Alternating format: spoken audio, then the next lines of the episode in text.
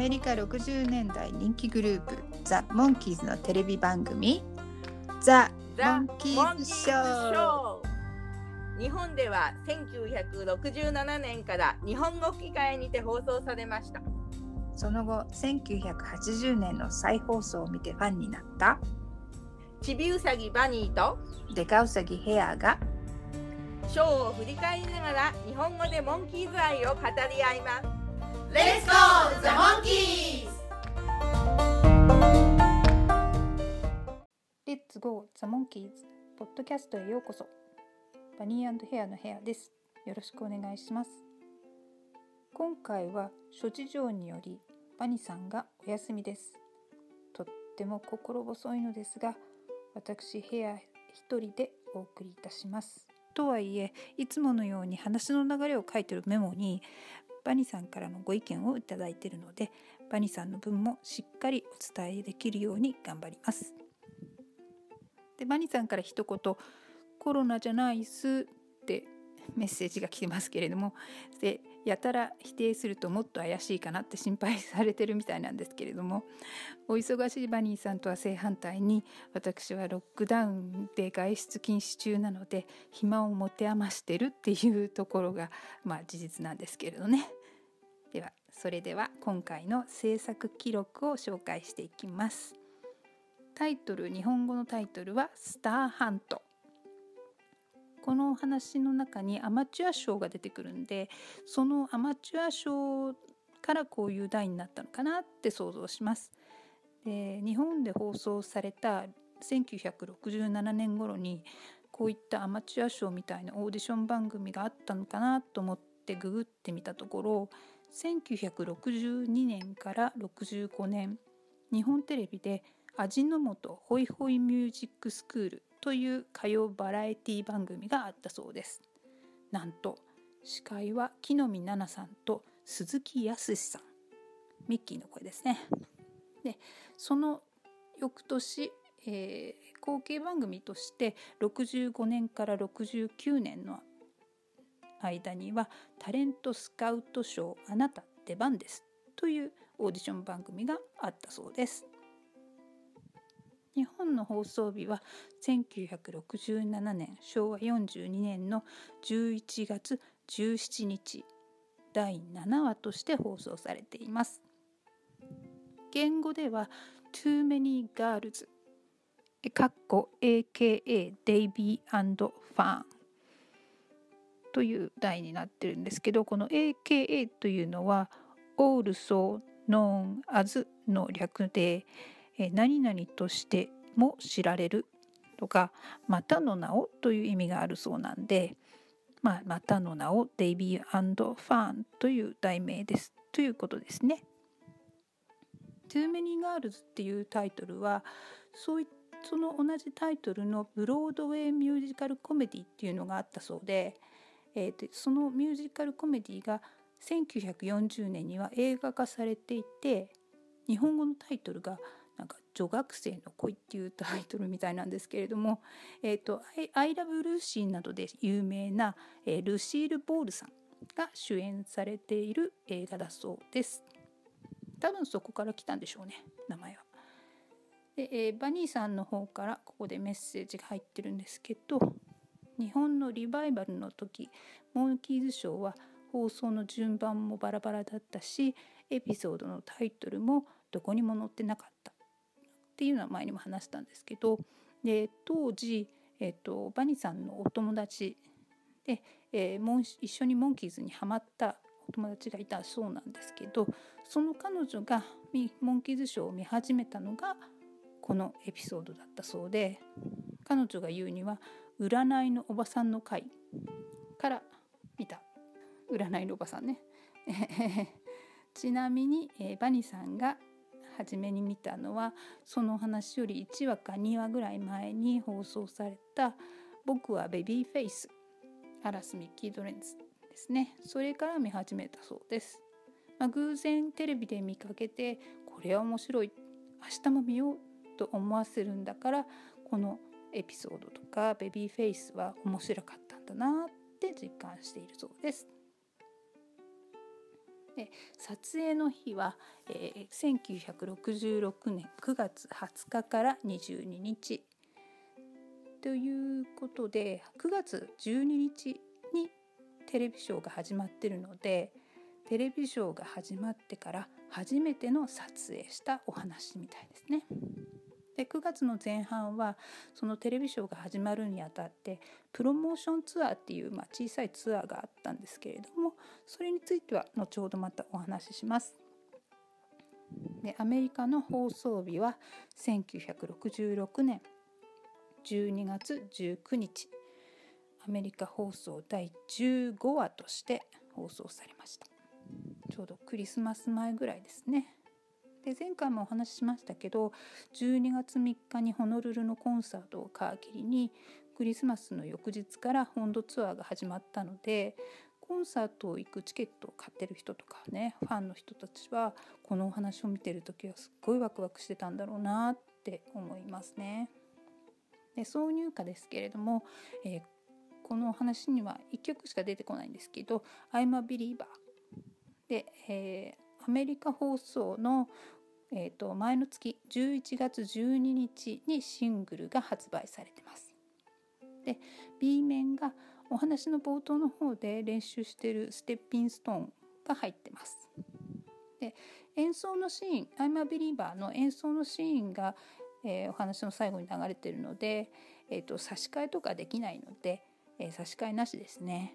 えー、再放送が、えーと、NBC の方の再放送はこのお話はしてなくてで、えー、CBS とかの方では、えー、1970年の5月と1972年の2月にしているそうです。まあ、日本語版でも「まあ、I'm a Believer」なので同じですよね。で、えー、バニさんにチェックしてもらったところレーザーディスクに載っていますということです。脚本は、えーと、デイブ・エヴァンズさんこれはグループサンザの時にも脚本だった方なんですけれどその方と,、えーと、ガードナーさんとグルクルーソーさんですねが3人で書いてるそうです。このデイブ・エヴァンズさんは、えーとさっきバニさんがハマったって言ってたベビーフェイスのお話もこの方が脚本をしています。で演出はおなじみジェームス・フローリンさん。ということでここからショーの話に沿って話していきましょう。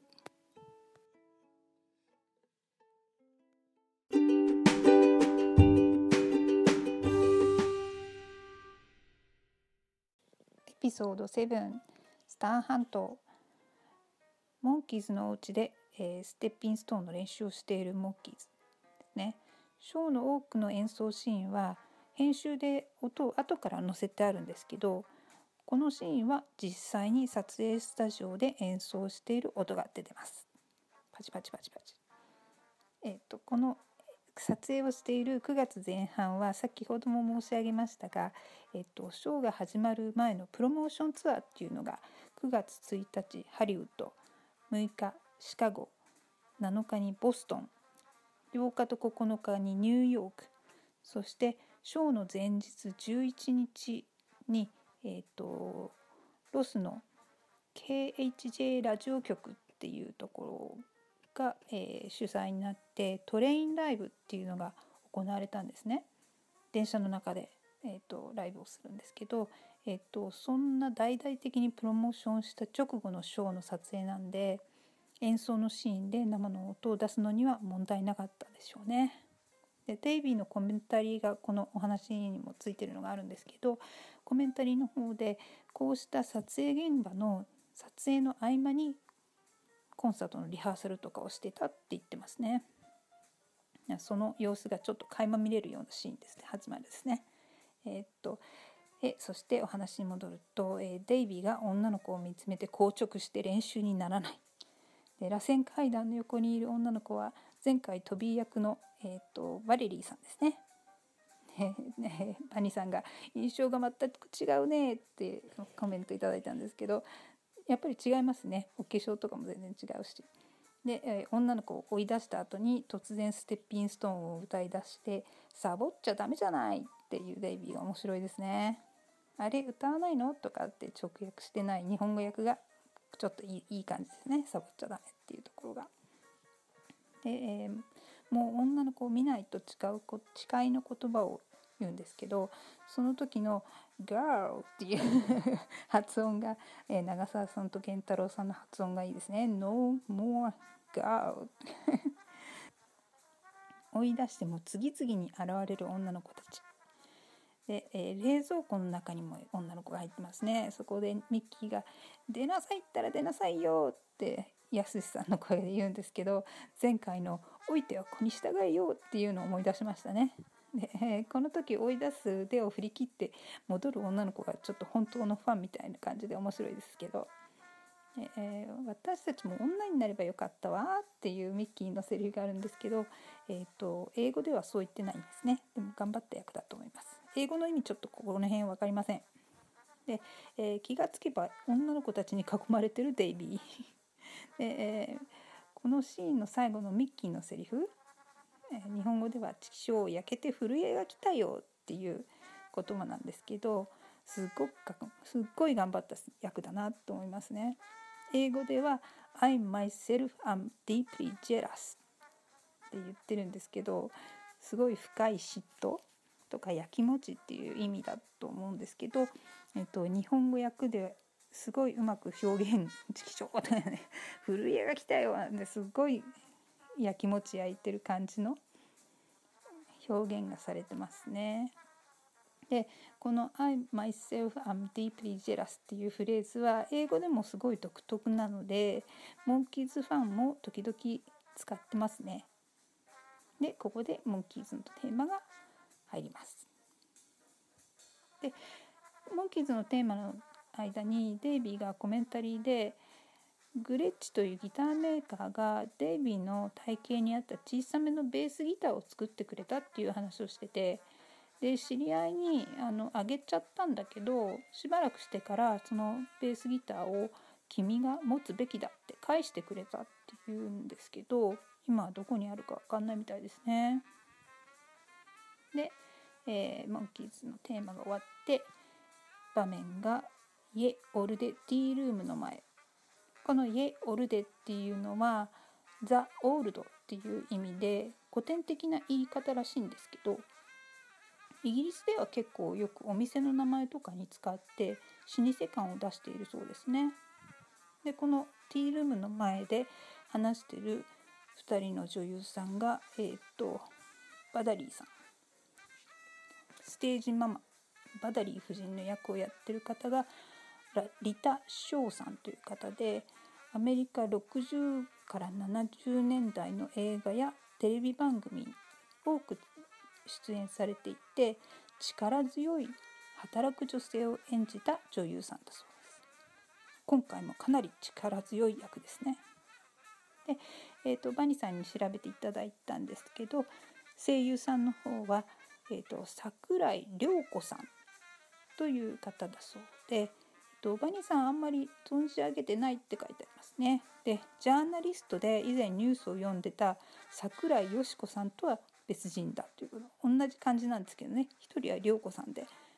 あのジャーナリストの方はよし子さん。で、えー、とバニーさんが調べたところ昔「演歌の花道」という番組で味のあるナレーションをされていた木宮涼子さんの本名が桜井さんだったらしいのでその人かもしれないっていうことですね。だとしたらもう少しバダリーさんの声聞くとわかるかもしれないっていうメッセージが入ってました。演歌の花道ねうちの親もよく見てましたね。で、えーファンファンの可愛い女の子ですね、えーの役は、えー、とケケリー・ジーン・ピータースさんという女優さんで、えー、と彼女も多くの映画やテレビ番組に出演されてた方でこのお話ではいろんな紛争をして演技力を発揮していますね。でデイビーのコメンタリーでもデイビーが彼女の演技力に「She's so good」って感心してます。でバニーさんの方からこの人の方がこの方の方がデイビーより年上ですよねってメッセージが入ってたんですけど調べたところ1940年生まれなのでモンキーズよりよりもお姉様ですね。撮影の時この時に26歳だったみたいです。で、えー、同じくバニーさんに調べてもらって声優さんの名前が鈴木ひろ子さんですね。で声優だけでなく女優さんとしても活躍されている方だそうです。でプロダクションのホームページを見ると、えっと、声のサンプルが聞けるそうですね。ああの私たちの Facebook の方にリンクを載せましょう。で、えー、お話に戻るとこのステージママバダリー夫人が気の弱そうなファンちゃんに、え、作戦を話している場面になります。デイビーがイギリス人でおちゃんに目がないそして娘のファンちゃんの成功に利用できるっていうのをね話してますね。で実際デイビーは紅茶好きなんですけど、で前にもインタビューシーンでねピーターと紅茶のティーバッグをシェアしてるシーンとかあったりとかあとデイビーの娘さんたちも証明してますね。で、えー、サンドイッチマン広告。ジプシーティールーム占いします。紅茶無料。で背中の方には過去現在未来。でなぜかなんか過去って書いてありますけどね。でそのサンドイッチマン広告。今ではあんまりサンドイッチマン広告って見ないんだからあのボードを前と後ろにこうつける広告のね、えー、人が道を歩いてるんですけどで漁船さんのナレーションがここに入ってジプシーの喫茶店現在未来何でも占ってくれるよって言ってくれて過去って言って言ってませんね。ボードには書いてありますけどね。でここで、えー、バダリー夫人がアマチュア賞のハックさんに電話をしています。どうやらハックさんがファンにパートナーを見つけるよう勧めたらしい。感じですね。でデイビーが「お茶一杯飲まない?」と3人に聞くとミッキーが「お茶毛のつもりで一杯飲むか」ってなんか私はな何言ってんのかなこのお茶毛って何？とかって思って バニーさんに聞いたらおおさお酒をお茶毛っていう親父ギャグだねって解説してくれてよくなんか男性の方が「お酒のつもりでお茶けも飲んでください」とかって言いながらお茶を出したりするらしいんですけどこのおおお茶けお茶お茶をお茶けっていう解説が分かったっていうのがすごいなと思いますね。で英語の方はえっ、ー、と「You care for a spot of tea」っていうんですよね。この「spot of tea」っていう表現はイギリス特有の言い方みたいなんですけどでそこにミッキーが「rather have the whole cup」なんかよく分かってないんですけど「ね、spot of tea」っていう言い方はちょっとイギリスっぽくていいですね。ニュージーランドではカップオブティーっていうかね。うん。で、えー、イギリス英語の言い方を翻訳でね日本語に表すのはちょっと難しいですね。なんかお茶毛でいいでしょう、えー、お茶占いを勧めるバダリー夫人にミッキーがベッドに入って読むから今読まないでっていうギャグがありますね。バニーさんがこういうセリフのミッキーが可愛くてでトンチが効いてるギャグでブロードウェイのお話の時に「仮病は12の時にやった」みたいな感じのすごいなんかとんちが効いてるギャグだなってメッセージが入ってましたね。マイクのお茶占いで車のパンクでピーターは24時間ウイルスにやられてくしゃみが出ると言われます。パンクはともかくちょっとウイルスっていう言葉には今や世界中が敏感なんで皆さん気をつけてくださいね。ステイホームですね。最後に、えー、デイビーは24時間以内に骨が溶けるような恋に落ちると言われるんですけど英語では骨が溶けるなんてホラーのことは言ってないんで66年ちょうどこの放送された頃に「骨まで愛して」っていう映画とか歌が流行ったらしいんですからそこからだったんでしょうね。えー、バニさんにそこからかなってちょっと相談したらそう思うって。要するに全身とろけまくりっていうことですなっていうメッセージが入ってきましたね。そうとろけまくり。骨まで愛しててすごい題名ですよね。で、えー、恋恋のためならうちも友達も捨てるってバダリーさんに言われて否定するデイビーに「運命だお茶は嘘つかない」力強いバダリーその凄みに不安になるモンキーズマイクが「あんなの迷信だよ」と自分に言い聞かせるようなセリフを言いながら、言ってるのも、えーと、頑張った役ですね。っていうのもここのところのセリフで英語では「ノックウッド」「ウッド」「ノック」コンコンってテーブルをノックしてますよね。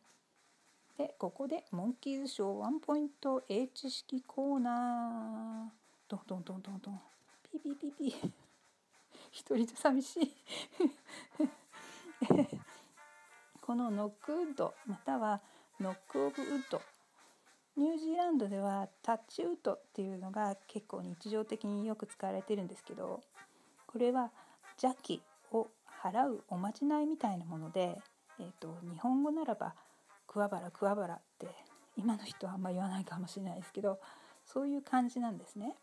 で、えっと、この場面では占いが迷信だよと言いつつ迷信のようなおまじないをいつの間にかみんなでやってるっていうギャグなんですよね。でその魔除けのテーブルがガラガラガラっと崩れてしまうところを視聴者に見せて大喜びしてるバダリー夫人がますます恐ろしく見えるんですねという感じです。えー、お話を続けますと作戦通り釘でタイヤがパンク胡椒を振った上着を着たピーターはくしゃみ占いが当たってるとこう心配になって早送りでデイビーを車に放り込んで毛布をかぶせるシーンが出てきますね。でマイクのものすごい肺活量でタイヤのパンクが治って、えー、っとピーターもくしゃみが止まっちゃいます。でモンキーズのお家に戻ってデイビーは駆け落ちなんて馬鹿げたことって言うけど一応24時間と言ってたから毎日に備えてデイビーを女の子から隔離することにします。駆け落ちっていう役はちょっと苦しんだ感があるんだけど字数的にこの言葉がフィットしたんでしょうね。で日本語ではここでデイビーが周りにいっぱいいるのにさって言ってるんですけど英語では世界世界の半分だと言ってピーターが地球儀を半分にして見てるんですけどね。でこの地球儀がピーターの手にくっついちゃって離れなくなるんですけどそのシーンがちょっと面白いなと思いました。でドアの外では恐ろしいバダリー夫人が娘に奥の手を使えと命じてます。ドアのノックで慌ててデイビーを隠してガールスカウトに扮したパンちゃんがクッキーを売りに来ました。もう子供じゃないのが一目瞭然で追い出されるんですけどピーターが一緒に外に出て引き戻されますね。よく見てで、えーと、落としていったのがガールスカウトのクッキー。でデイビーのコメンタリーのところで僕はガールスカウトのクッキーでチョコレートが片側についたクッキーが好きなんだって言ってますね。でガールスカウトはニュージーランドの方ではガールズガイズって言ってるんですけど長年こういうクッキーを売って運営資金にしています。私も毎年売りに来る女の子たちから買ってましたね。今はオンラインで販売になってるそうなんですけど。でバニさんの、えー、とメッセージで日本では昔ボーイスカウトは見かけたことがあったけどガールスカウトは見たことなかったってメッセージ入ってましたね。あんまりガールスカウトって聞かないかな？日本では。うん。でえっ、ー、と話に戻るとこのあと4人が着替えてますね。なぜか。でデイビーにトランプしようって誘ってるマイク。でデイビーがこんな猿の猿を檻に入れ入れるみたいだって怒ってますけど英語では猿って言ってないで動物を檻に入れるみたいだって言ってますけどね。日本ではちゃんと猿にしてますねモンキーにかけて。で怒ったついでに「僕が小さいからだ」とか「バカにしてるんだ」とかって言って拗ねてますけどもうロックダウン中の身としてはこのような精神状態にならないように肝に銘じようと思っています。でドアのノックで女性をドアの窓から見たマイクが「デイビーを2階に上げろ」って言うんですけどピーターが間違えてミッキーを2階に上げようとしてミッキーに怒られます。でデイビーを2階に上げてドアを開けるとカメラマンに扮したファンがタダで写真を撮るというとどうしてもただロハっていうね言葉に弱いモンキーズは、えーと、なぜか開拓時代のような衣装でプリンセス誕生のお話のオットーとシグマみたいな写真を撮る時のようにポーズを撮る3人そしてもう一人は2階にいると言ったらフラッシュの光で目がくらんでる隙にファンが2階に行こうとします。フラッシュの一瞬で衣装が元に戻った3人が彼女を外に追い出します。でデイビーがもう切れて「もう出ていく。そんなに心配なら鎖で縛ったらできないくせに」って言うと3人が「まあそりゃいいアイデア」ってばかりに椅子にデイビーを鎖でつないでテレビの西部劇を見させて3人は出かけてしまう。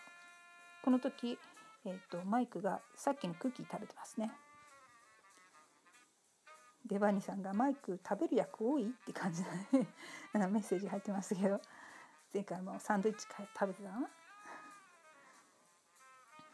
で、えー、このテレビでやってる整備劇なんですけど、えっと、アイアンホースっていう番組実際にあった番組でモンキーズショーの思いっきり裏番組 ABC 局っていう局でやってて同じく9月12日から放送し始まったばっかりの、えーと、番組だそうで、えー、モンキーズショーのシーズン1の時の時間帯と全く時間帯も曜日も同じ。でただ、えーと、アイオンホースの方は、えーと、1時間番組だったんでね。モンキーズショー30分でしたけどね。で制作が同じスクリーンジェームスなんですよ。そう言ったら、えーと、バニさんが日本ではよっぽど出ない限り同じ制作会社や同じプロダクションのタレントが出る番組を裏番組にしたりはしないねっていう話になったんですけどそうですよね。その辺アメリカって結構自由なのかなって感じがしますけど。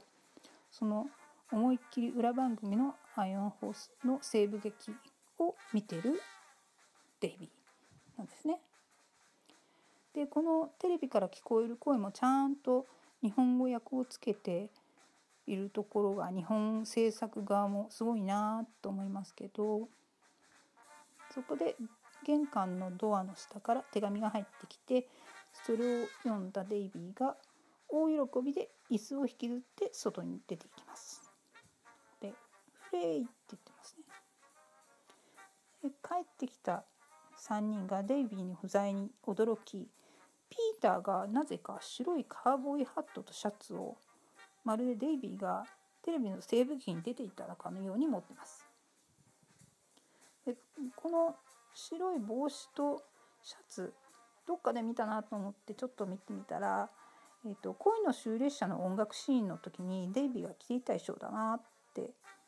思いましたね。えー、なんかちょっと内部の人に人にしか分かんないようなギャグなのかなと思うんですけどこういうのを見つけるとちょっとワクワクしますね。で、えー、落ちてた手紙を見つけて椅子を引っ張っていくのはよほどの大事大事件なのかっていう話してる3人なんですけどここでバダリー夫人のカットが入って次なる作戦さっきのティールームが美人コンテストの会場になってさっきサンドイッチ広告をしてたおじさんがまた看板作ってますね。でもしかしてこのおじさん尻に敷かれた旦那さんなのかな？なんて勝手に考えちゃったりしてます。でモンキーズのシーンに戻って手紙を読む3人ビューティーコンテストの審査員に来てくださいって書いてあるみたいですねでここでコマーシャルが入ります。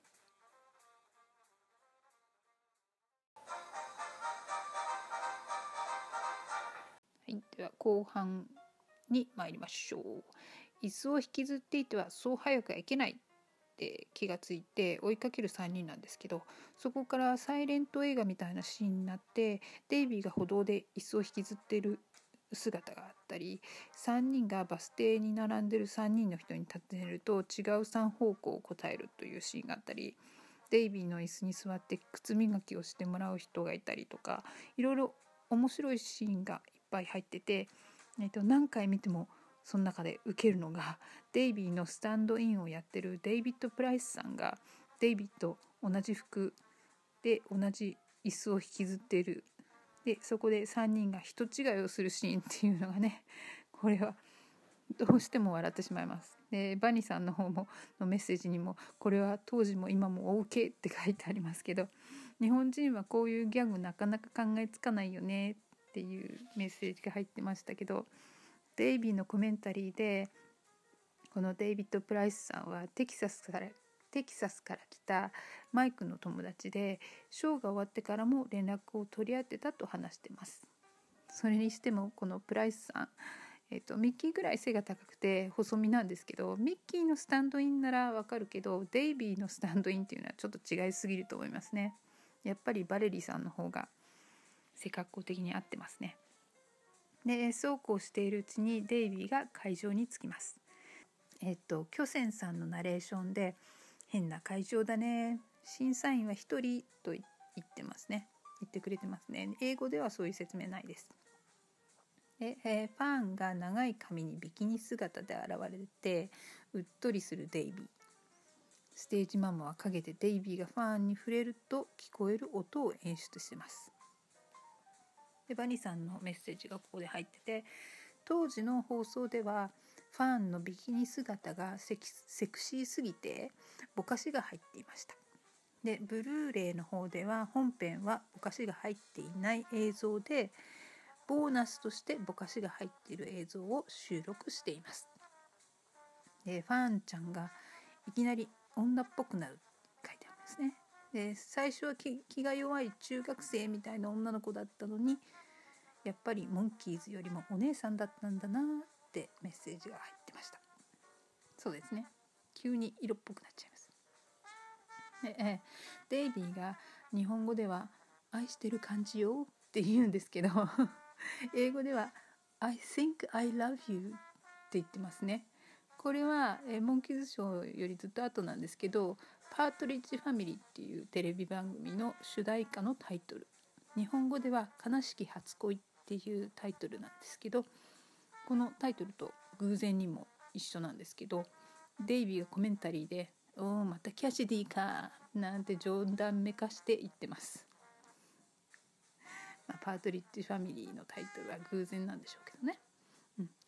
で、えー、ここで入ってきた3人ピーターが「チキショー焼けて震えが来るよ」と前にミキーが言ったセリフを言ってます。いいですね。ねえー、もう美人コンテストのことなんてすっかり忘れてるデイビーですね。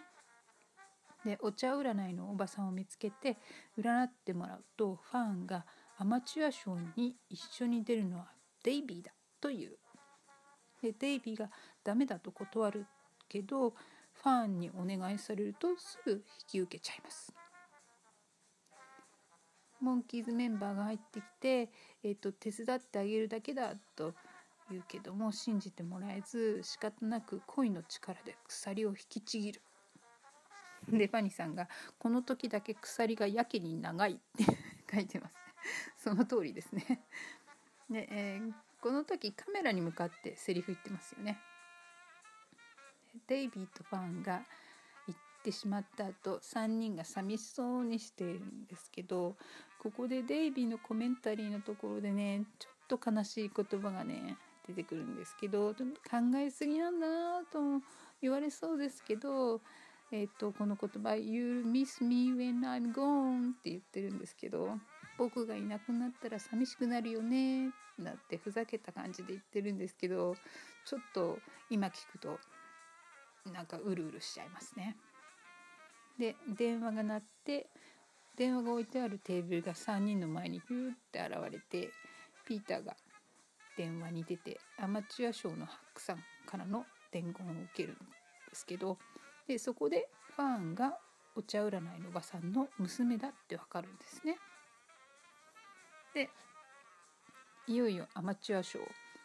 のシーンが出てくるんですけどこの司会役のハックさんという方は、えっとジェフ・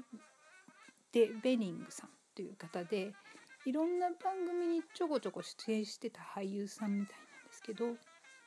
で、えっとこの「アマチュアショー」っていう番組は実際の長寿番組「アマチュアアワー」っていう番組があったそうなんですけどそれのパロディになってるみたいですね。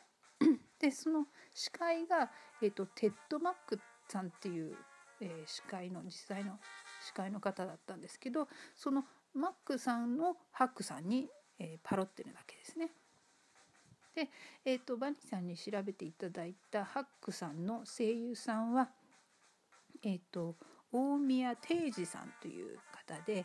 俳優とか声優としてテレビドラマやアニメで長く活躍されていましたがモンキーズショー放映当時もいろんなアメリカドラマで気のいいおじさんの声を担当されていたようです。ですね。で、えー、今回、えー、バニさんが大宮さんについて、えー、検索して気がついたことで、えっとさっき「アイラブルーシー」このタイトルが映画化された時の主演の人がルーシルシールさんっていうね「アイラブルーシー」の話を言ってましたけれどもその「アイラブルーシー」のルーシーの友人エセルのお父さんの声を大宮さんが当ててたそうですね。うん。なんとなくつながってる感じで。いろいろ調べていただいたみたいなんですけど、えーと、そのことについてはバニさんがまた帰ってきてからお話ししてもらいましょう。でさていよいよお楽しみお待ちかねアマチュアショーの場面に入ります。でねえっとこのショーが始まる最初のところでえっとデイビーのコメンタリーで言ってたんですけどこうヘッドホンをつけてこうハックハックさんの視界の方に救サインを出してる水色のセーターを着た男性がいるんですけど、まあ、こう制作スタッフみたいなあのディレクターみたいな役をやってる男性のことをデイビーがバットマンに出てくるロビンに似てるからこう「やー」とか「はー」はーとかって 戦うシーンの真似をしてふざけたら「お前大丈夫かい?」っていう顔で見られたっていう話を笑ってしてましたね。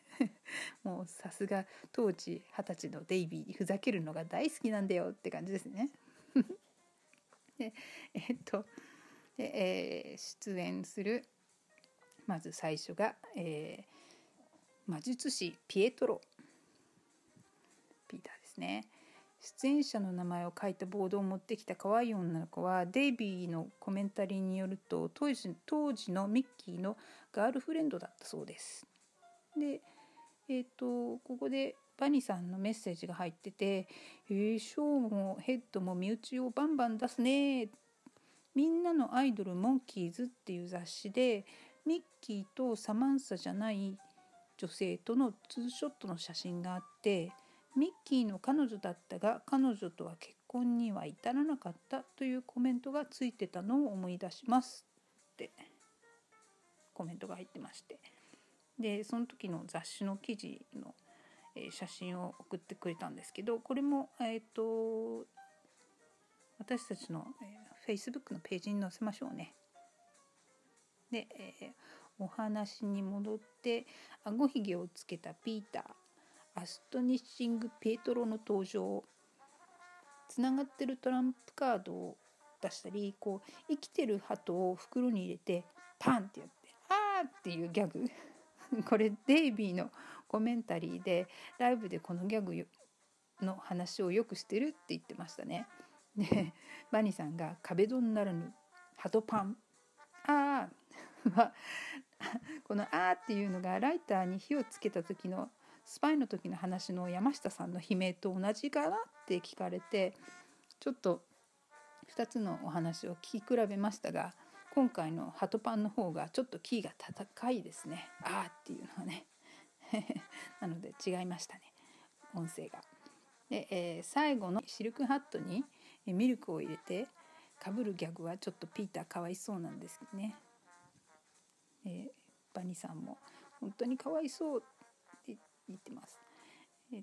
と、えー、番組アシスタントさっきのねミッキーの彼女が 床にある鳩の袋をポーンと蹴るのが結界でいいですね。えー、次はマイクの演じるビリー・ロイ・ホットステッターが登場します。で最初に長澤さんの声で「2番歌います」って いうセリフを言ってなんかのど自慢みたいなんですけど バニさんがここで突然日本的になったって言ってますね。これはなかなかいい役だなと思いますね。英語では本当はえっ、とありがとうございますハックさん。サンキューハックミスターハックとかって言ってるんですけどそこで2番歌いますっていうのを入れるのはなかなか、えー、活かしてますね。えー、ゼルチでもこのシーンは大好評で、え、っとそれもそのはず。マイクが作ってリンダ・ロンスタロンシュタット 言えない。リンダ・ロンシュタットが歌って大ヒットした「ディファレント・ドラム」放題「悲しきロックビート」はこの放送があった半年後にリリースされてるし、えーとまあ、第一アレンジが違いすぎて歌詞をよく聞かないと同じ曲って思えないですね。でマイクがこの曲をコメディ的に歌う面白さっていうのが何回か見るたびにじわじわじわっとくる感じがします。でバニさんの方からのメッセージは、えーと、まだリリース前リリース前だったんですかって言ってて、えーと、リリースの後だった方がモンキーズファンには余計におかしかったに違いないっていうコメント入ってますね。でギターのたどたどしさとかごまかし方とか本当にギター初心者にありがちな感じです晴らしいギャグですってメッセージ入ってましたね。えー、次はい次は、えー、モノマネの天才ロクスリー・メンドーザのミッキーがやってきます最初のしゃべりは全然面白くなくって、まあ、そういう設定なんでしょうけどミッキーお得意のゴーストタウンの話で見たジェームス・ギャグニーの真似が出てきてで その後エドワード・ G・ ロビンソンハンフリー・ボガーの真似がみんな同じっていうギャグももう悔しいくらい何回見ても笑ってしまいます。で 時折入る司会のハックさんの苦い顔のカットもすっごい面白いですね。で最後にデイビーとファンの出番なんですけどその前に、えーと、デイビーの上着のポケットに石を入れてふにゃふにゃのスケステッキとすり替えて声が変わる喉スプレーをするっていうねマイクとピーターがやってますけどでハンドシェイクこうやったぜみたいに握手する時に鼻に当たって痛いっていう顔するギャグが何回も出てきますけどちょっとこのギャグは日本人には無理ですね鼻が低くすぎて。えー、仕掛けのおかげで2人の歌と踊りは台無しになってしまってっていうシーンなんですけどこの時歌ってる曲は1938年にリリースされてそれ以降たくさんのアーティストがカバーした「Undecided」っていう曲なんですね。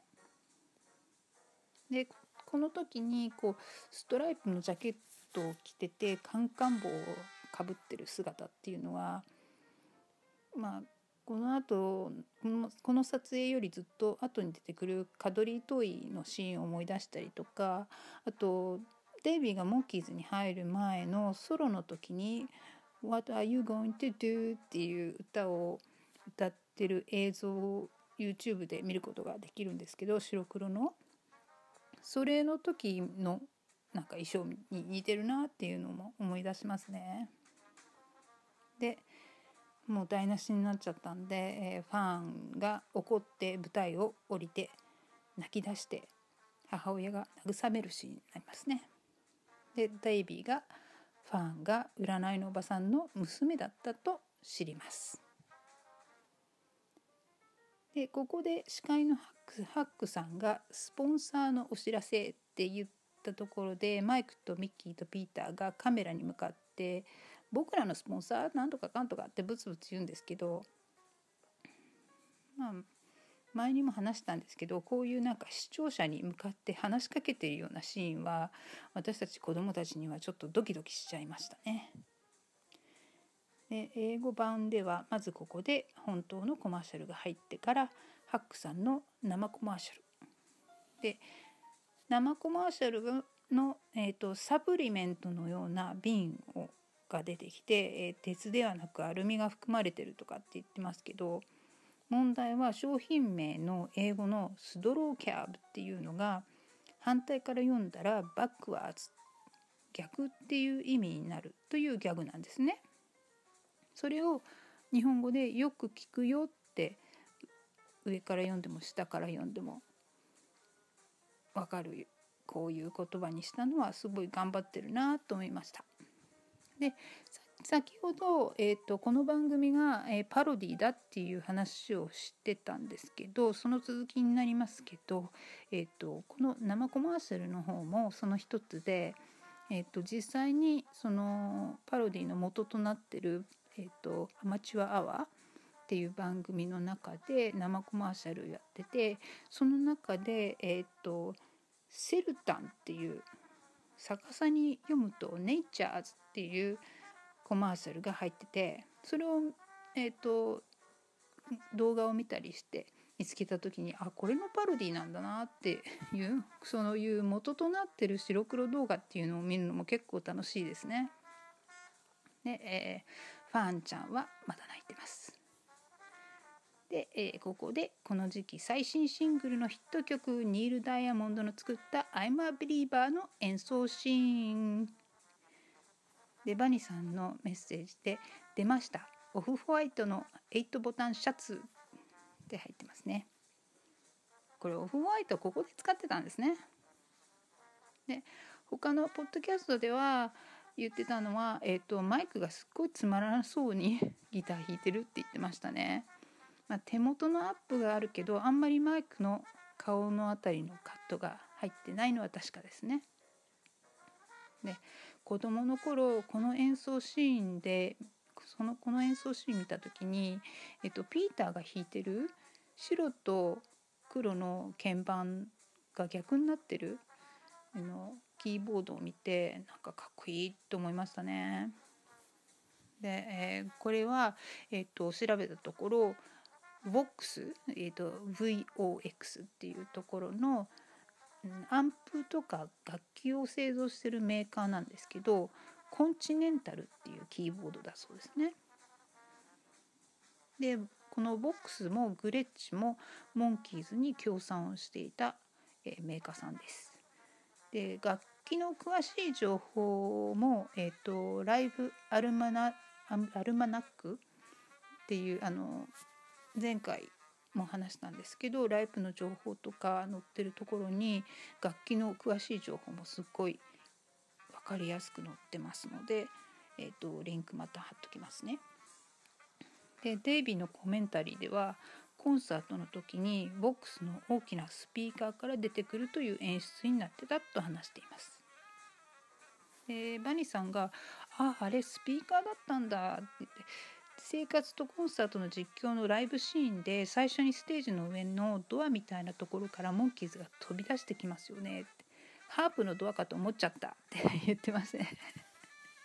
一応ねアンプをイメージしてるらしいですね。スピーカー。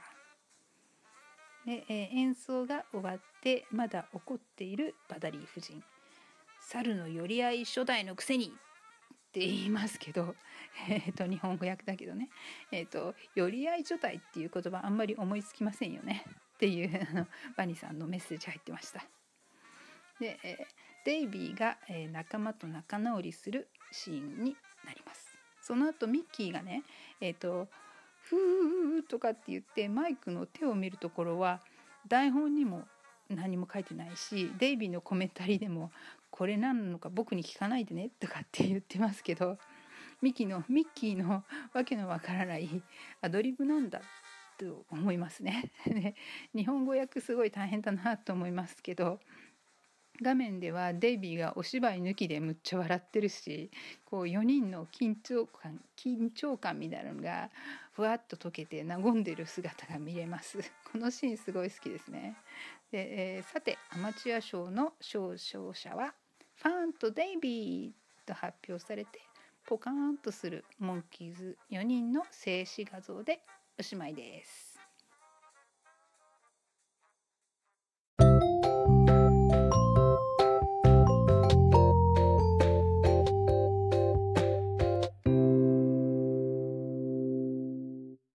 以上。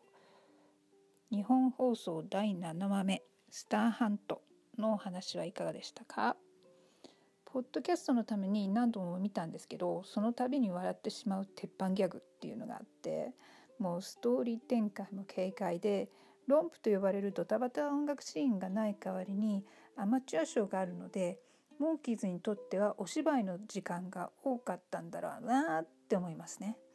で、えー、プロモーションでシカゴとかニューヨークとか行ったりトレインライブっていう大きいプロモーションのイベントがあった直後に本当若さじゃ誰にも負けないねっていう感じのもうノリに乗ってる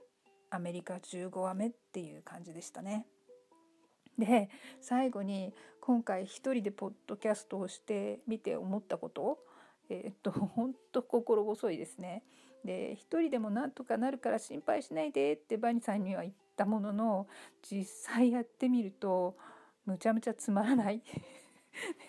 自分の声も聞いててだんだん嫌になってくるしで2人で話すのがどんなに楽しかったのかっていうのを再確認しましたね。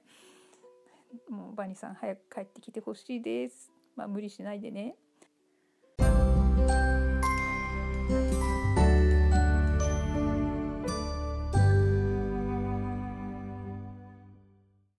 それでは次回のお知らせです。エピソード8、8日本放送第8話目ペットはダメよ現代が Don't look a gift horse in the mouth ってやつですね。デイビーのかっこいい乗馬シーンが見られるので楽しみです。えー、バニーさんの方からメッセージ入ってて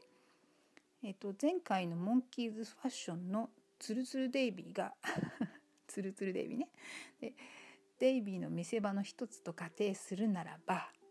次回はデイビーが活躍するエピソードの4つ目になるんですね。で